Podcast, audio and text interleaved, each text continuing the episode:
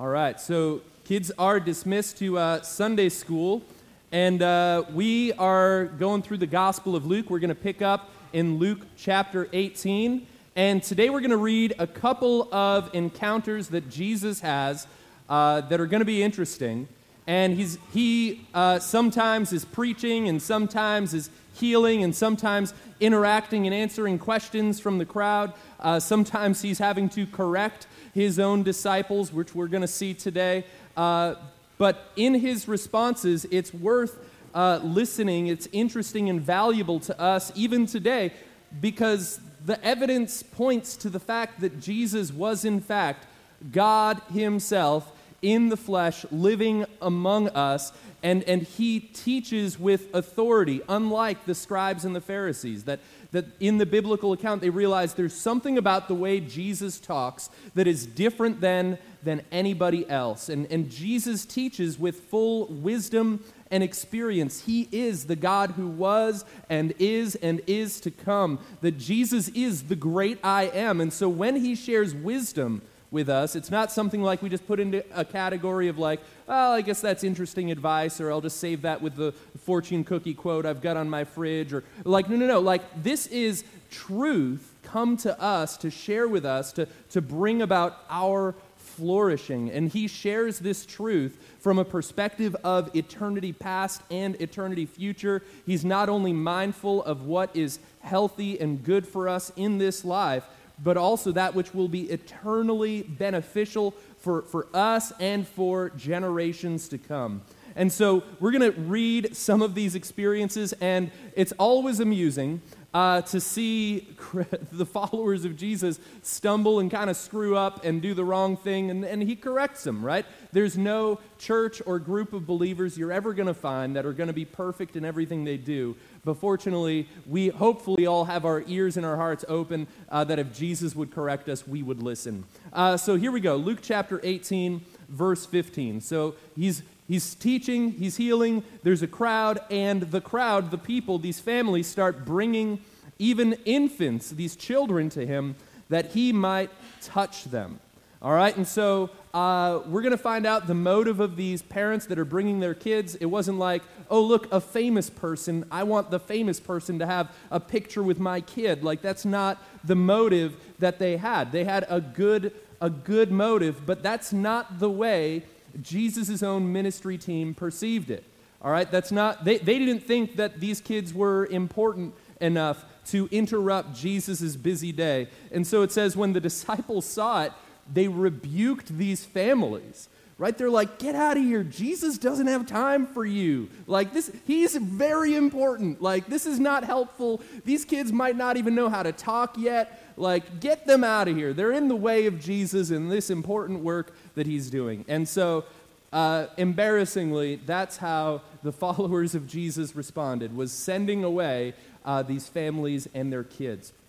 But, verse 16, Jesus called to the family, saying, Hey, let the children come to me, and do not hinder them, for to such belongs the kingdom of God.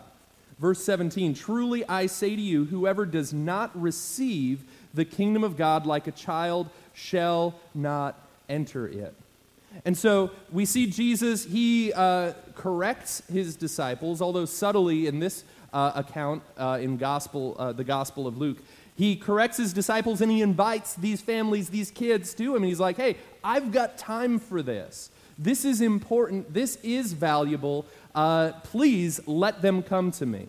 And we see that in Matthew's account, Matthew 19, of the, describing the same moment, the same experience. Matthew actually says that in verse 13, the children were brought to him that he might lay hands on them and pray. Okay, and so the intent of the parents was they want Jesus to pray for their kids. This is a good thing. And then at the end of it, he does, in fact, lay his hands on them, and then they went away.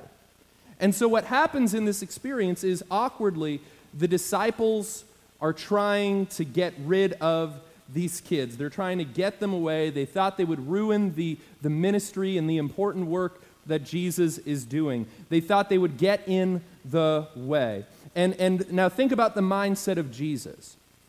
He's fully aware with, you know, about his mission, about why he was coming on the earth, about why he was sent to seek and save the lost, to give his life as a ransom for many, right? He is, as described and prophesied about in the book of Isaiah, to be a, a, man of sorrows, acquainted with grief. He's got like the burden of the world on his shoulders as he realizes he's going to completely pay the penalty for humanity's sin. And while he has all of this on his mind and, and, and his face, the, the Gospels describe his face is now set and fixed towards Jerusalem.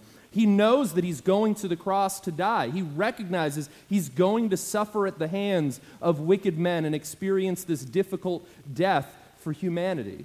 And yet, Jesus, even though he's on like the most significant mission that's ever ever happened, he's like, I've got time for this.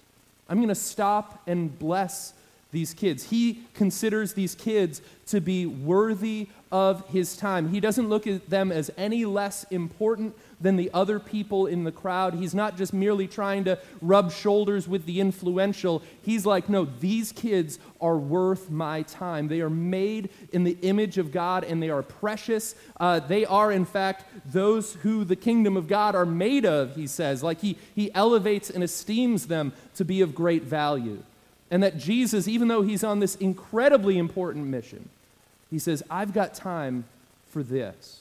This is important. This is significant. This is what I need to be doing. This is pleasing to my Father if I do this right now. He considers children to be loved by their Creator and worthy of His investing in them. Now, in Mark chapter 10, he's a little bit more stern with his disciples in the same exact story, the same exact event. Uh, he doesn't just kind of like passively like invite families. In Mark 10 14, it says, When Jesus saw his disciples rebuking these families and kids, he was indignant and said to them, Let the children come to me. Do not hinder them, for to such belong the kingdom of God. And so Jesus was angry with his disciples, angry with his ministry team. Like, guys, you don't know, this is, this is, this is important. This is what we're about. This is why I'm here. This is something that I should be doing. Like, why are you sending them away? Like, do you even know what we're here for? Is kind of like what it seems like he's saying. And so, we, uh, when thinking about this passage, you might be like, okay, Brian, so the life application is if Jesus visits town this week and there's kids that are trying to get to Jesus, I won't rebuke the kids right? Like that's what like you might think, but there's actually more to it than that. Luke uh, wrote this down. The other gospel writers wrote this down. The, the Holy Spirit inspired them. God the Father preserved his word to benefit us. And even though Jesus no longer is acting in his earthly ministry in the capacity he was then, there's still a way that we need to be mindful. All right, there's still a way that we should be applying this type of truth to our lives, right? That we, we don't just think about, like, okay, I'm not to. I'm not to keep kids away from Jesus when he visits. Like, that's not what we need to consider. We need to consider is what do we, as parents and as a community, in what ways do we hinder our children from encountering the God who loves them? What, in what ways do I uh, create a stumbling block, perhaps, between my own kids and the Creator who calls them to life, the one who invites them to salvation and freedom? Are there any ways that in my life that I am somehow uh, sabotaging their future? Uh, not that I'm fully responsible for every outcome in my kids' lives, but are there any ways that I'm, I'm putting a blockade, a wall, a barrier between them and God, that I'm misrepresenting the Father to them, that they wouldn't see Him in right light. And so that's what we're going to take a look at today. And the first thing that we uh, should realize is a helpful thing to, to not hinder children or the next generation from encountering Jesus is this that we need to teach them about Jesus. All right? Actually teach them about Jesus, that this is a good thing that God expects us to do, that God wants us to do and desires us to do. He doesn't want us to be passive in that approach, just being like, I don't know, I, I don't want to push Jesus on them. Like, we'll just let them figure it out in their own time. Like, no, no, no. Teach your kids, teach the next generation, instruct your grandkids about Jesus. This is a good and worthy thing to do. In Ephesians 6 4, it says this Fathers, do not provoke your children to anger. All right, so there's, there's another life lesson. That's a way you could hinder your kids. It's possible that even for Christian dads, that the way that they talk to their kids or correct their kids, that they could do it in a way that's provoking anger in them. All right, and so that's something that if, if as a dad, when, when we fail, right, we can repent of that and just be like, hey, I'm sorry, like I didn't do a great job there. Uh, please forgive me.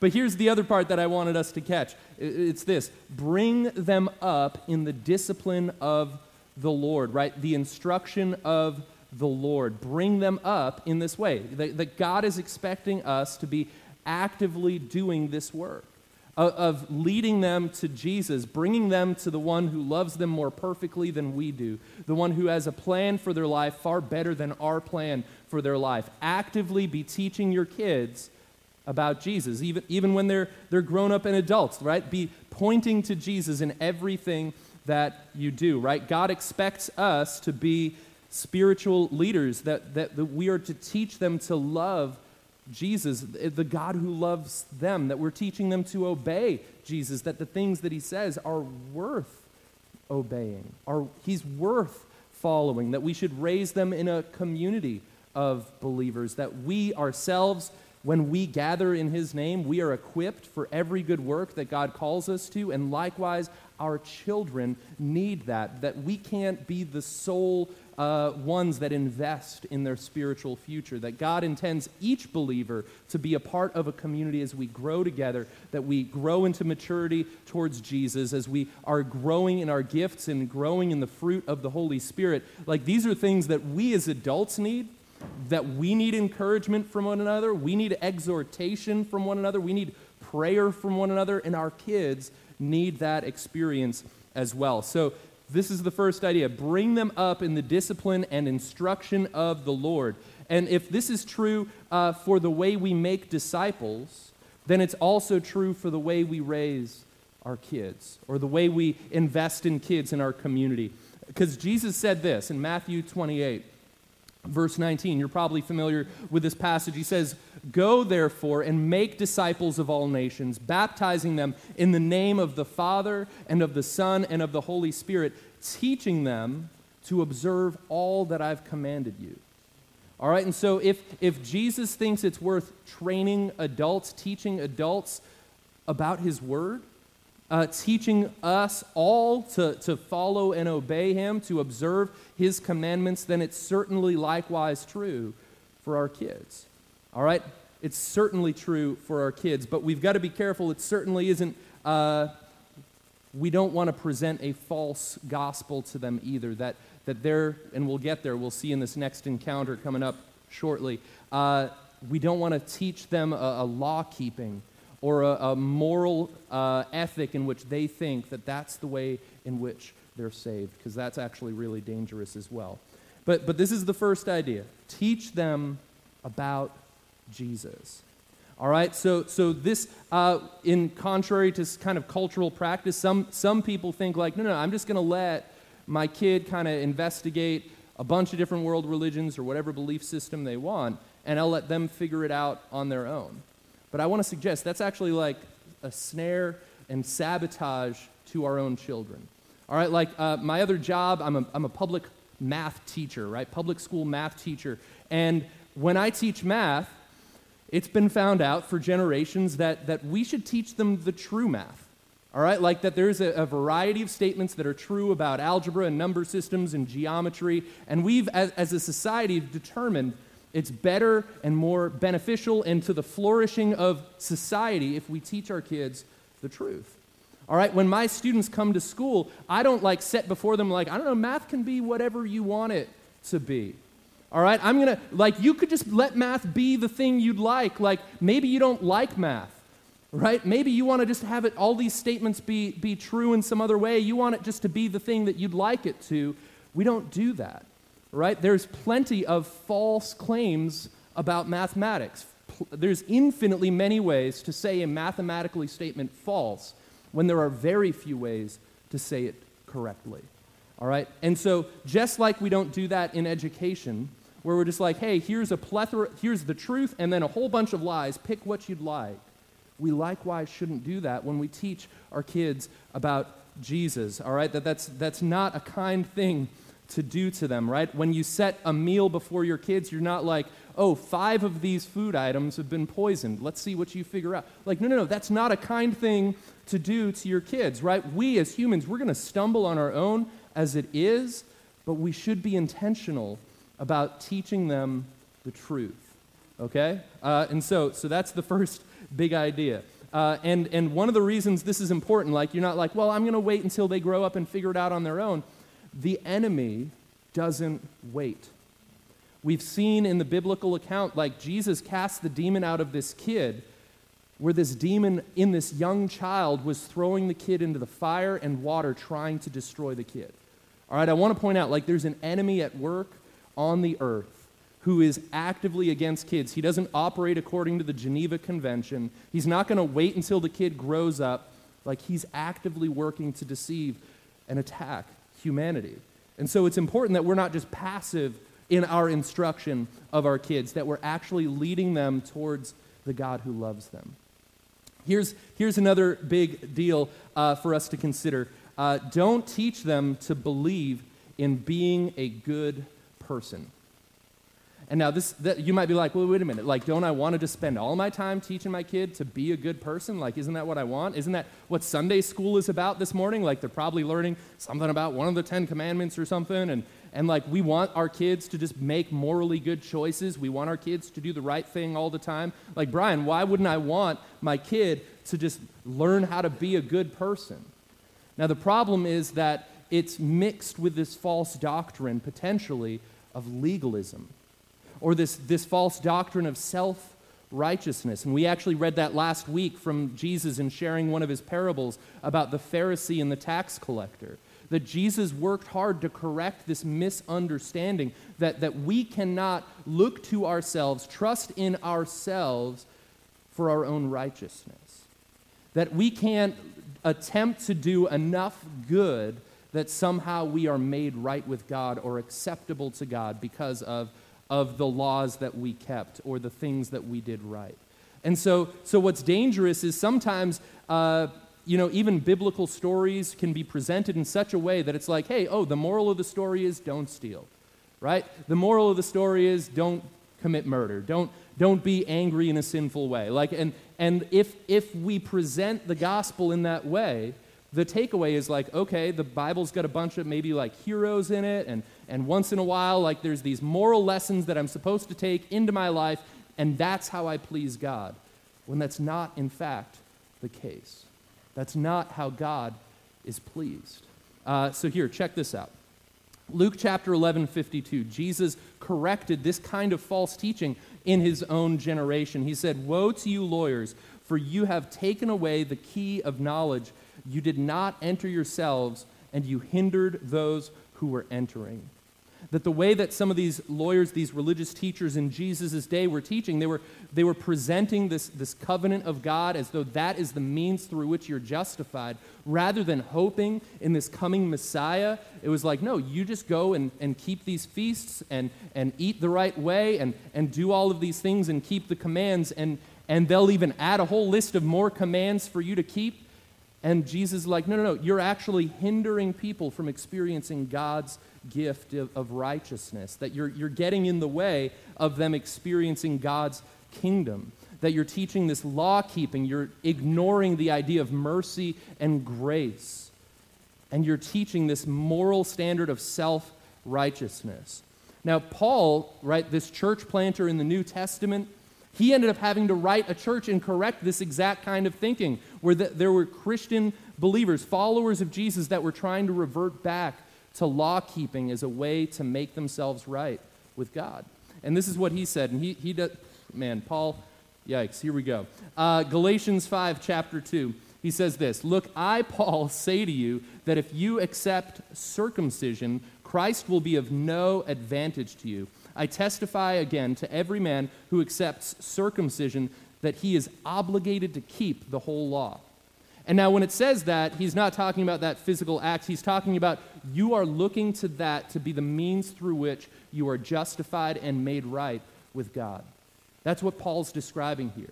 He says if you think by keeping a religious tradition or by doing a particular set of laws that you're going to be made right with God, he says Christ is of no advantage to you. That what Jesus came to do is now made nullified and void in your life. That if you're expecting your life to be uh, pleasing to God on account of how you live. In fact, he, he says that if you want to try to keep even one of the laws, now you're obligated to keep all of them. Like if you're seeking to be justified by law keeping in even one way, now you're obligated to do it for every single law. And we know that we don't do that very well, right? Like I don't want to be judged according to the law because I fail to keep the law. Jesus, uh, uh, actually, Paul writes this. He says, You who would seek to do this are severed from Christ. You who would be justified by the law. And so that's, that's the emphasis there. It's are you seeking this as a means to make yourself right with God? That you are actually cut away from Christ the moment you begin to trust in your own good works, your own uh, law keeping as a means to be right with God. He says, You have fallen away from grace. And so you're judged according to the law rather than God's mercy and grace in your life. He says, For through the Spirit, by faith, we ourselves eagerly wait for the hope of righteousness. For in Christ Jesus, neither circumcision nor uncircumcision counts for anything, but only faith working through love. You were running well. Who hindered you from obeying the truth? And so, what Paul's saying is like, if you came to Jesus from a Jewish background or you were a Gentile pagan and you came to Jesus, neither of those uh, heritages have anything to do with your relationship with God now. The, the way you have access to God is completely through faith that expresses and works itself out through love. All right, that's the way we have access to God. And then Paul, he uses the same word as Jesus, right? Don't hinder the kids from coming to me. Paul saying, Who showed up at church and is bringing you back under the burden of the old covenant law? Who's hindered you from obeying the truth? Because the law is not intended for a, uh, the, to be the means through which we are justified. The Bible teaches that through the law comes the knowledge of sin. That through the law, it's supposed to be the, the means through which our hearts are diagnosed as needing healing. It's through the law that we recognize our need for forgiveness and our need for a Savior that we would place our hope in Him. But if I go to the law and I'm like, oh, I think I can do this, and like I'm going to get a checklist and, and here we go, like that's actually going to disappoint me. It's going to separate me from the grace that God wants to have be actively at work in my life. And what's interesting is this is exactly what happens next as Jesus is talking to the crowd and Jesus prays for these kids and these families end up going away. And he talks about how you can't receive the kingdom unless you receive it as a child. Someone in the crowd comes and asks Jesus this question. And you might, you might be familiar with this person. Uh, Luke chapter 18, verse 18. It says this And a ruler asked him, Good teacher, what must I do to inherit eternal life. And when we combine uh, Luke's narrative with other gospel accounts, we find out that this person was not only a ruler, but they were also rich and they were young. They're typically referred to as the rich young ruler, someone who's incredibly successful in all of these ways. And we're going to find out he has this perspective of himself that he is this good person. And he goes to Jesus and he's like, hey, I think Jesus is a good person as well. Good teacher what must I do to inherit eternal life? And immediately, Jesus begins to dismantle this worldview of being a good person. All right, this is what Jesus said, verse 19. Why do you call me good? All right, now that's not that Jesus is disagreeing. He's, he's interested in why have you called me good? He says, There's no one is good except God alone. Why do you call me good? Are you identifying Jesus as God, is essentially what he's asking, right? Or do you just think that you're a good person, I'm a good person. Oh, that's a great, that's a good guy over there. Like, you got to go meet that guy. Like, no, no, no. Like, Jesus, like, no one is good. No one. All right? No one is good except God. And Jesus would have agreed that he is, in fact, God and is good, but he's interested in what is this man believing? What is this man saying when he says, good teacher? And so Jesus asks, all right, because the man, the man had a, a question, what must I do to inherit eternal life? Jesus says, You know the commandments. Do not, do not commit adultery. Do not murder. Do not steal. Do not bear false witness. Honor your father and mother. And this guy, when he's confronted with the law of God, his response is incredible. He says, Jesus, all of these I have kept since my youth. All right, and that's the wrong response to the law. All right, when we hear the law of God, we shouldn't be like, oh, I've got this. Like, here, watch this, Jesus. I'm going to do awesome at this. No, no, no, no. The law should confront our hearts to the point where we're, where we're like, even though I might occasionally succeed, at least at not doing the external act of some of those things, like I am failing to keep these laws in my heart, that my brain might dwell upon these things that are sinful and damaging to me and others.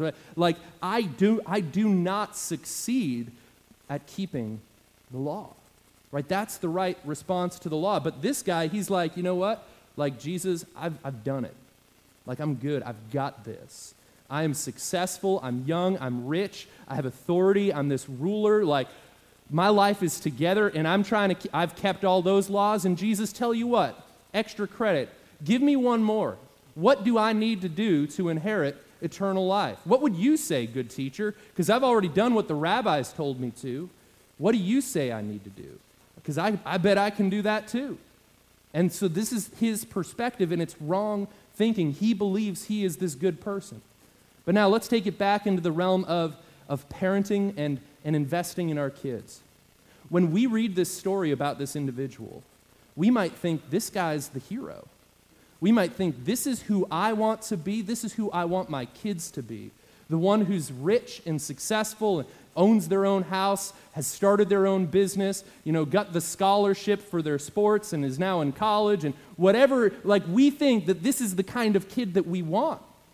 This, this is the kind of kid who does the right thing every time, right? We're like, this is awesome. Why can't my kids keep the law of God since they were children, right? Like, that's what I would want, but that's in fact not the case. This is not what you want for your kid. This is not what you want for your own life, where you are looking at yourself to be justified or made righteous on account of what you have done. And Jesus identifies that about this man. Verse 22 When Jesus heard this, his, this man's own self assessment of law keeping, he said to him, One thing you still lack, right? One thing. I- imagine going to Jesus and like you're like, man, Jesus, I don't know how my life's going. And he's like, no, no, no, you only miss one point. You're 99%. You're doing great. Like, how amazing would that be to hear Jesus say, you're only screwed up in one area? Wow, like I would love to hear that. But what's unfortunate for this man is it's the one thing that counts.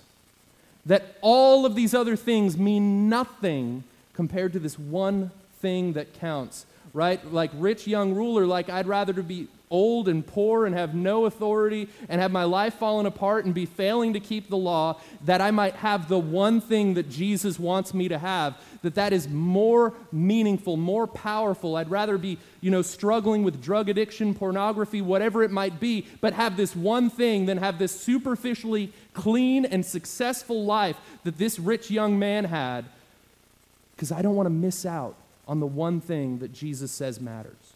I don't want to miss out on the one thing. All right? This is what Jesus says Sell all that you have and distribute it to the poor, and you will have treasure in heaven. And come, follow me. But when the man heard these things, he became very sad, for he was extremely rich. Now, Jesus had this general instru- or this instruction for this man's life where he says, Sell everything you have and give it to the poor.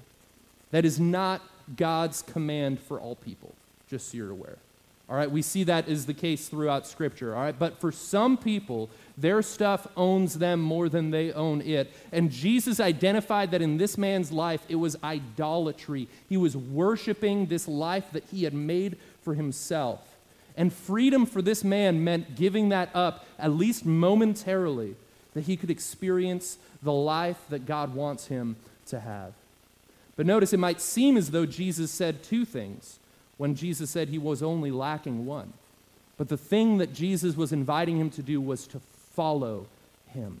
Come, follow me. Come and follow me. This man wanted there to be like a single thing of like, all right, Jesus, what must I do to inherit eternal life? Give me, give me just like one command, I'll do it, and then I know I'm good. But Jesus is like, no, it's not that easy.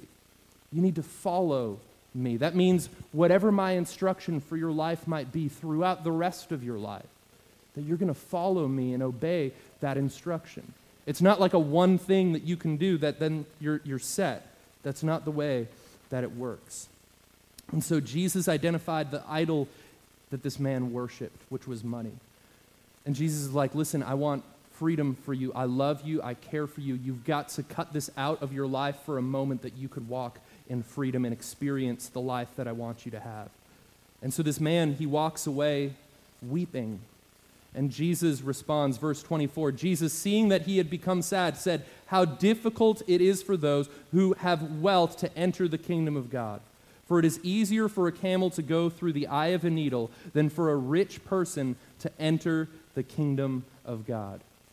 It seems as though Jesus identified in this man that he had, in many ways, gained the whole world, and at least in this moment, had forfeited his soul all right, that he's missing out on this blessing that Jesus has for him. It wasn't found in law keeping, it wasn't found in success. And even though we'd want this for ourselves and we'd want this for our kids, it's much more important that our kids encounter Jesus in a real and authentic way, that they know that there's grace available when they fail, when they stumble, right? That you're going to love them no matter what, and that God loves them and pursues them as well, and that that is the thing that's more important. Jesus says how difficult it is.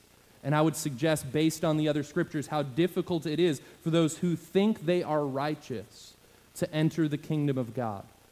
All right? Because we don't think we have a need to repent. We don't think we have a need for a Savior. We wouldn't think we'd need forgiveness. And it would be difficult for us to enter if we'd never acknowledge the need to humble ourselves. Jesus didn't come for the righteous, He came for sinners to call them to repentance, to invite them into a life of freedom. And so this is important. Don't teach your kids to believe in being a good person. Here's another idea. Yes, teach your kids about the self deception of sin. All right, just because I don't want to teach my kids to be legalistic and law keeping doesn't mean we'd want them to fall into the pit on the other side. All right, yes, teach your kids about how sin is self destructive and self deceptive. All right, it screws up adults. Like, don't teach your kids to live a life where they only chase after the things that they want. Because that's how foolish adults live, where we Paul describes them as their God is their belly. They're just going after the things that their bodies crave, and that's a foolish way to live, and you don't want your kid living a life that way. All right, so teach them not to be self righteous, but also teach them to have a good boundary and barrier against sin in their life, that they wouldn't be seeking after the fleeting pleasure of sin. There's an account in the Old Testament about this priest Eli, who's also operating as a prophet, and he has these sons that he never corrects. In 1 Samuel chapter 2, I'm just super summarizing this. It said this Now the sons of Eli were worthless men, they did not know the Lord. They end up doing all of these horrible things, abusing the authority that they'd had. And it said this, verse 17, that thus the sin of the young men was great in the sight of the Lord, for the men treated the offering of the Lord with contempt. In verse 22, it says, Now Eli was very old, and he kept hearing all that his sons were doing to all Israel, and how they lay with the women who were serving at the entrance of the tent of meeting. So that's like at church, okay? And, and Eli, instead of responding with correcting, he cared more about his kids' success, he cared more about them having a job than he did about the people of God, than he did about the Lord himself. Verse 23, it says, And Eli said to them, Why do you do such things? For I hear of your evil dealings from all these people. No, my sons, it is, not, it is no good report that I hear from the people of the Lord spreading abroad. And sadly, Eli never corrects them beyond that. He at least brings their behavior into question, but he never did anything about it. And in the next chapter, the Lord brings a word of prophecy to this young boy, Samuel in 1 Samuel 3:11. It says, "The Lord said to Samuel, Behold, I am about to do a thing in Israel at which the two ears of everyone who hears it will tingle. On that day I will fulfill against Eli all that I have spoken concerning his house from beginning to end, and I will declare to him that I am about to punish his house forever for the iniquity that he knew because his sons were blaspheming God and he did not restrain them." And so, what's unfortunate here is that Eli, when he parented his kids, he never corrected them. He never led them to God. He never told them, like, listen, you can't do this, and there is a firm boundary here. And as a result, his, his lineage, his whole line ends up being cut off. All right? It's important that we teach our kids about the danger of sin because we make poor choices with sin. All right? We stumble and fail but we want our kids to be on guard against the same things. Just like we would train our children to, to overcome laziness or to, to work hard in school or the importance of like eating healthy or brushing your teeth. And like even when they don't want to do those things, it's like, no, it's, this is still important. Like we're still going to do this. All right? The same way, like there will be areas of our lives that as long as we have a human body, it will be at war with our spirit that we need to recognize that there will be things we desire that are contrary to the Word of God, that are not good for us, that are destructive to us, right? And we want to teach our kids to live in such a way that they are experiencing the grace that God has for them, but they also don't trample that grace underfoot by living as though what they do doesn't matter. Now, another area for us to consider is that when we teach our kids, we should give them a reason for the hope that is in us. Give them evidence of the truth of the gospel, evidence of the resurrection. All right, uh, in 1 Peter 3, verse 15, and Peter is writing, he's instructing, talking about how we interact with the world. And he, he says this In your hearts, honor Christ the Lord as holy, always being prepared to make a defense to anyone who asks you for a reason for the hope that is in you, yet do it with gentleness and respect. And so when it comes to our own kids, we need to be able to have a reason for why we believe what we believe. We need to be able to give a, a, legitimate claim, evidence for what we believe and why we believe it. We don't want to give them a simple or fickle answer of, like, well, the Bible says it, or, you know, just, you just got to have faith. Like, if they have a difficult question, we need to study it out. Maybe with them and say, like, I don't know the answer to that. Let's, let's look at this up together. Let's figure this out. We need to be able to have a reason for them because if they think that, like, it's just like we randomly picked some book to believe and base our lives on, they're not going to follow it when it gets difficult. They'll set it aside when they'd rather pursue something else. We need to be able to give them evidence, right? That when they are trying to come to terms with these difficult questions or challenges they might have, we need to help them to see why believing the historical evidence of the Gospels is logical. We need to, to make sure that they come into, into, uh, into the knowledge of realizing that this world, God's creation, is saturated with information and specified complexity that points to the fact that it was made by a creator. And we need to point to the life of Jesus that there's evidence that he did, in fact, raise from the dead.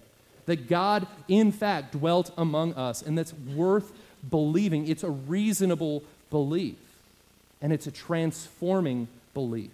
And so we want to be able to give kids a reason for the hope that is in us. But even more important than the reason, we need to have that hope in us to begin with. Right? We can't teach our kids the things that we don't know or lead them down a, path of life that we don't follow. Right? We need to be examples to our own children that we would demonstrate in the way that we live, what it looks like when we stumble and when we repent, what it looks like to acknowledge that we're only made right through Jesus, what it looks like when my life is falling apart, but we're going to trust God even in the midst of storms, right? We need to be able to live a life of hope for our children, right? That they would see someone who loves God and pursues God and is seeking his kingdom and his righteousness.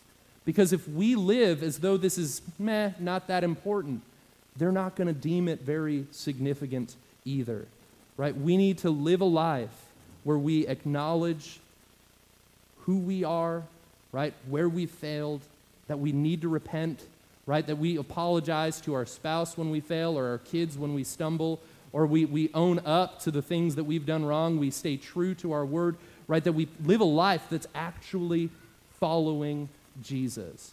And even if we don't have the success of that rich young ruler, we have the one thing that counts. And it should be evident to, the, to our children in the way that we live that this is the most important thing. And so, Luke 18 16, Jesus, when he'd finished that phrase, that encounter about those kids needing prayer, Jesus called them, saying, Let the children come to me, and do not hinder them, for to such belongs the kingdom of God. Truly I say to you, whoever does not receive the kingdom of God like a child shall not enter it. And so, what Jesus indicates is that we don't enter his kingdom on our own merit. We don't enter his kingdom on our own good works.